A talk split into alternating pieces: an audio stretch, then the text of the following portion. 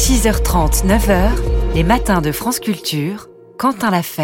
6h40, c'est l'heure des enjeux internationaux. Le départ des troupes de l'Organisation des Nations Unies du nord du Mali était planifié depuis des mois et ce lundi, celles-ci ont organisé un commando leur permettant de quitter la ville stratégique de Kidal. Après leur départ, ce sont les rebelles indépendantistes Touareg qui ont repris la ville. Pourtant, à Bamako, la junte au pouvoir entend bien reprendre le contrôle du nord du pays grâce à l'armée, soutenue désormais par le groupe Wagner. Alors faut-il y voir la fin de l'apaisement trouvé en 2015 entre les groupes Touareg et Bamako. Faut-il s'attendre à une escalade de violence dans le pays? Pour en parler, je reçois ce matin Luis Martinez. Bonjour. Bonjour. Vous êtes politiste, spécialiste du Maghreb et de l'Afrique subsaharienne, directeur de recherche au séries à Sciences Po. Et peut-être pour commencer, expliquez-nous quel était le rôle, la fonction de la MINUSMA, hein, vous savez, cette mission multidimensionnelle intégrée des Nations Unies pour la stabilisation au Mali.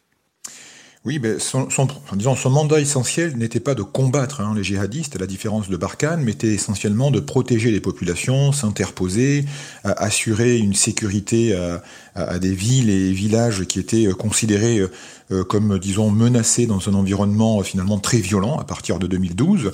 Et les 12 à 15 000 hommes et femmes qui composaient la MINUSMA étaient composés de policiers, de militaires, de civils, etc., qui étaient là vraiment pour, entre guillemets, se substituer un petit peu à un État malien profondément absent dans cette région et apporter toute la logistique sécuritaire nécessaire à, à ces populations du nord du Mali faut dire que globalement, euh, ça s'est plutôt bien passé en dépit des, victimes considérables. Il y a environ 200 membres de la MINUSMA qui ont été tués, mm. mais on avait quand même des critiques assez, euh, assez importantes sur le fait que pendant la période des, des affrontements, par exemple, la MINUSMA n'était pas mandatée pour intervenir, par exemple, ou pour euh, protéger par la force des, des, des populations dans le besoin, par exemple. Un point sur la MINUSMA, vous venez de le faire. Je voudrais qu'on fasse un point également sur cette ville, Kidal, qui est une ville particulière, tant elle a été, j'allais dire, euh, disputée par les différents euh, groupes en présence, Touareg, armée malienne, groupes djihadistes. Qu'est-ce qu'elle a de si singulière, de si spécifique, cette ville, pour que tout le monde se la dispute? Bah, disons, c'est le fief de, la rébellion euh, à dominante touareg historiquement. Donc c'est une ville symbole à la fois pour la rébellion touareg, mais également pour l'armée, tout simplement parce que l'armée d'abord il a connu deux, deux défaites assez sanglantes en 2012 et, et 2014. Donc le, le, fait que cette, arme, cette ville ait été, après, les, après Barkhane en particulier, finalement un peu interdite par l'armée française à l'armée malienne, pour euh, permettre, entre guillemets, à la rébellion touareg de, de co-participer à la lutte contre les djihadistes, eux-mêmes avaient signé les accords de paix avec le, le pouvoir de Bamako. Mmh. L'idée était de dire, voilà, Touareg et Barkhane contre les djihadistes, euh, la victime collatérale, c'était bien évidemment l'armée malienne qui, euh, euh, disons, euh, vivait ce type d'accord comme une sorte, disons, de, marginalisation de sa capacité à, à, s'imposer sur son propre territoire. Ça a été quand même un motif et une rancœur très importante de l'armée malienne le départ de Barkhane, le départ de la MINUSMA, laisser espérer à l'armée malienne, disons, qu'elle pouvait très rapidement s'implanter dans les camps de la MINUSMA, en particulier les trois dans le nord, euh, or, la, la, la, MINUSMA est partie avant que l'armée malienne arrive, et on voit bien aujourd'hui que pour Bamako, c'est quand même euh, extrêmement difficile parce qu'il va falloir maintenant aller déloger, euh, disons, les, les, membres du, du, cadre stratégique permanent, donc la coordination des Touaregs qui, disons, a rompu hein, les accords de, de, paix de 2015.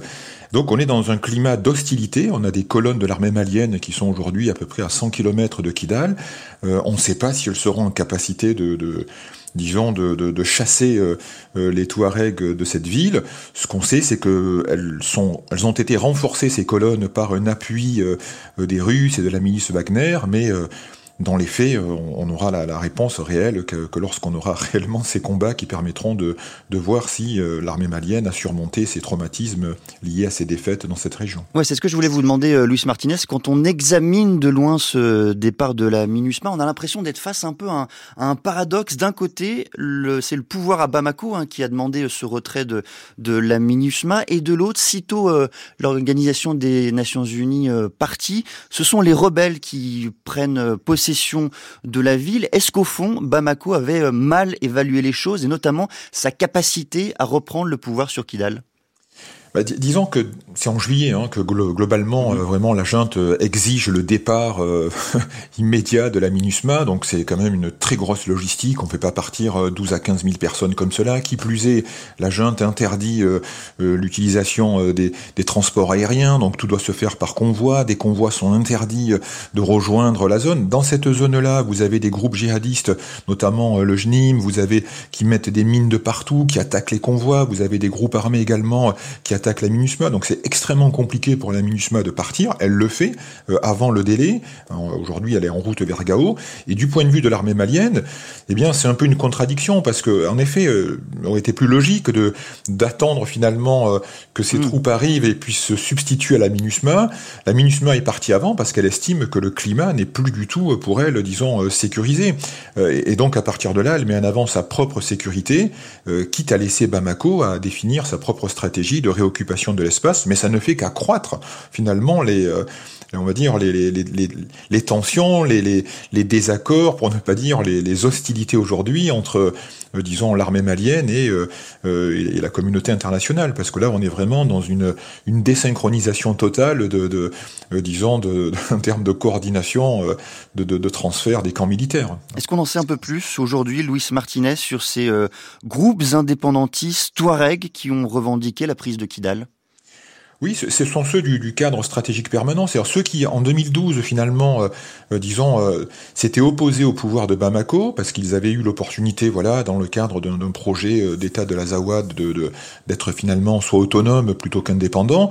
Puis à partir de 2014, ils acceptent finalement de de prendre, euh, disons, euh, contact avec le pouvoir de Bamako, d'établir des accords de paix, de se concentrer sur la lutte contre les djihadistes. Donc ça a plutôt favorisé, euh, disons, Bamako à ce moment-là. On a les accords de 2014, puis les accords d'Alger de 2015. Mais grosso modo, ça favorisait du point de vue de Bamako les groupes finalement Touareg, à dominant Touareg, au détriment du pouvoir central. C'était un peu ce sentiment qui voilà qui n'était pas digéré par le pouvoir à Bamako. Lorsque le Barkhane est, obligé de partir, eh bien, les, groupes Touareg euh, ont, le choix euh, soit de continuer finalement à, coopérer avec cette armée malienne, mais finalement à la laisser à laisser à l'armée malienne ce leadership dans cette région, ce qu'ils refusent. Et donc à partir de là, on entre dans une, une hostilité. Il faut juste préciser que tous ne sont pas là-dedans. Vous avez des groupes comme le MSA, le, mouvement du salut de l'Azawad, qui a en, septembre a décidé de ne pas euh, se heurter à l'armée malienne, mais plutôt de se concentrer sur la lutte contre l'État islamique, qui est de plus en plus important dans la région de la Ménaka par exemple. Vous l'avez mentionné déjà, euh, Luis Martinez, au cours de notre échange. Aujourd'hui, la grande différence, la différence fondamentale par rapport à la déroute de 2012 pour l'armée malienne à c'est la présence, le soutien des forces russes et de la milice Wagner. Quel avantage stratégique cela représente et surtout, quelle est euh, la réalité de cet appui euh, des, de la milice Wagner? C'est la, question que voilà qu'on se pose tous, c'est-à-dire finalement, est-ce que cette armée malienne a été euh, suffisamment euh, euh, équipée, formée, remotivée pour pouvoir vraiment entreprendre une, opération quand même considérable qui est réoccuper des espaces urbains dans un environnement qui lui est profondément hostile? Donc, est très loin de, de ces bases finalement, on va dire essentielles autour de Bamako par exemple. Donc là, on a des colonnes qui sont parties. Euh, elles sont, euh, elles sont parfois freinées. Elles sont attaquées tout au long de, leur euh, de leur trajet, mais elles sont toujours là. pour l'instant, elles sont à une centaine de kilomètres de Kidal et sans doute qu'on aura au cours de, ces semaines à venir, enfin la réponse la plus, je dirais, la plus argumentée à, votre question, parce qu'on pourra vraiment mesurer la différence ou pas de cette armée malienne. Ce qui est sûr, c'est que la milice Wagner a apporté un certain nombre d'armements, euh, a fourni à l'armée malienne, disons, euh, du matériel. Ce matériel sera-t-il suffisant? Euh, On peut en douter. Pour ma part, en termes d'opinion, je, doute profondément qu'on puisse vraiment seulement par la force militaire récupérer cet espace-là, le contrôler, l'administrer et, faire en sorte que l'armée malienne puisse euh, y vivre de façon pérenne et en paix. Je crois que même si elle entre dans Kidal, elle sera harcelée à la fois par les groupes djihadistes et par les groupes rebelles Touareg, ce qui rendra quand même sa, sa, sa situation périlleuse, pour pas dire extrêmement dramatique pour ces soldats. Je vais vous demander, euh, Luis Martinez, de vous lancer dans un exercice un peu périlleux, celui de la prospective. Est-ce qu'il faut s'attendre dans les jours, dans les semaines qui viennent, à une offensive de Bamako sans doute que oui, parce que c'est tellement important dans le narratif euh, de l'armée malienne, la récupération de Kidal, ça a quand même été le motif de, rancœur contre la France, que l'armée malienne ne peut pas rester euh, euh, aux portes de Kidal et regarder les Touaregs l'occuper. Donc elle sera, de par sa propre histoire, celle qu'elle se raconte finalement, obligée d'y aller. Donc je pense que oui, dans les semaines à venir, on aura sans doute, alors peut-être pas dans les deux mois à venir, parce que la MINUSMA doit quitter le 31 décembre, donc on peut imaginer que l'armée va attendre quand même que la MINUSMA parte véritablement euh, euh, ou quitte le territoire malien pour pouvoir entreprendre cela. Mais l'année 2024 sera une année où sans doute on aura euh, une offensive de l'armée malienne sur Kidal avec disons, euh, des succès ou des échecs, euh, on, en aura l'occasion, sans doute, d'y revenir. D'un mot, Louis Martinez, car on arrive déjà au terme de cet entretien, je voulais qu'on évoque les cas de départ des casques bleus au-delà de, de, Kidal, hein, puisque ces départs sont intervenus dès le 3 août dans d'autres villes du Mali. D'une façon plus générale, comment ils se déroulent? Alors en fait, il y avait 13 camps qui étaient administrés par la MINUSMA. Je crois qu'il y en a 8 aujourd'hui qui sont euh, voilà qui sont euh, qui sont vidés. Euh, globalement, ça, ça s'est même y compris pour ceux qui ont pris leur propre initiative, comme les soldats tchadiens, de, de quitter les camps, etc. Donc ça se passe plutôt bien au regard de la masse hein, de, de, de, troupes et de matériel, sauf que on a un gâchis considérable. C'est-à-dire une grande partie finalement du, du matériel a pu être transporté, mais ce qui n'a pas pu l'être a été détruit ou distribué. Mmh. Là où en général on est dans un environnement extrêmement pauvre.